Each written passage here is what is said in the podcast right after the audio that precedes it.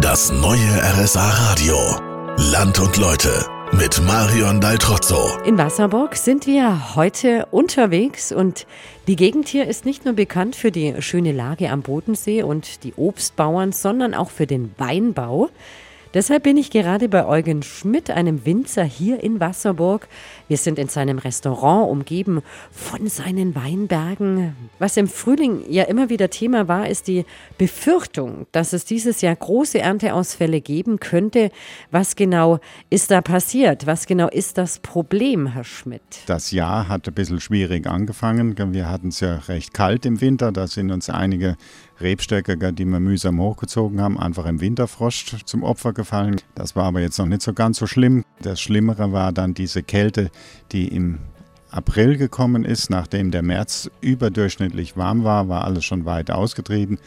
Und die Kälte im März hat große Schäden angerichtet. Wie schlimm sind die Schäden bei Ihnen?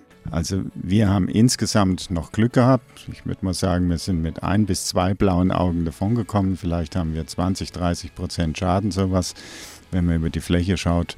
Aber der Rest sieht noch ganz gut aus.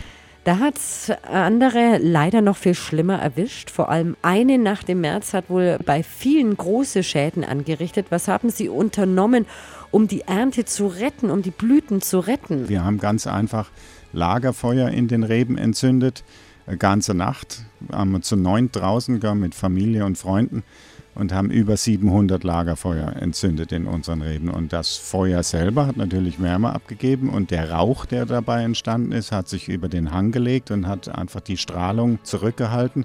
Und vielleicht war es einfach das kleine bisschen, was geholfen hat, dass der Schaden nicht ganz so groß geworden ist. Da sieht man mal der Natur nochmals ein Schnippchen geschlagen.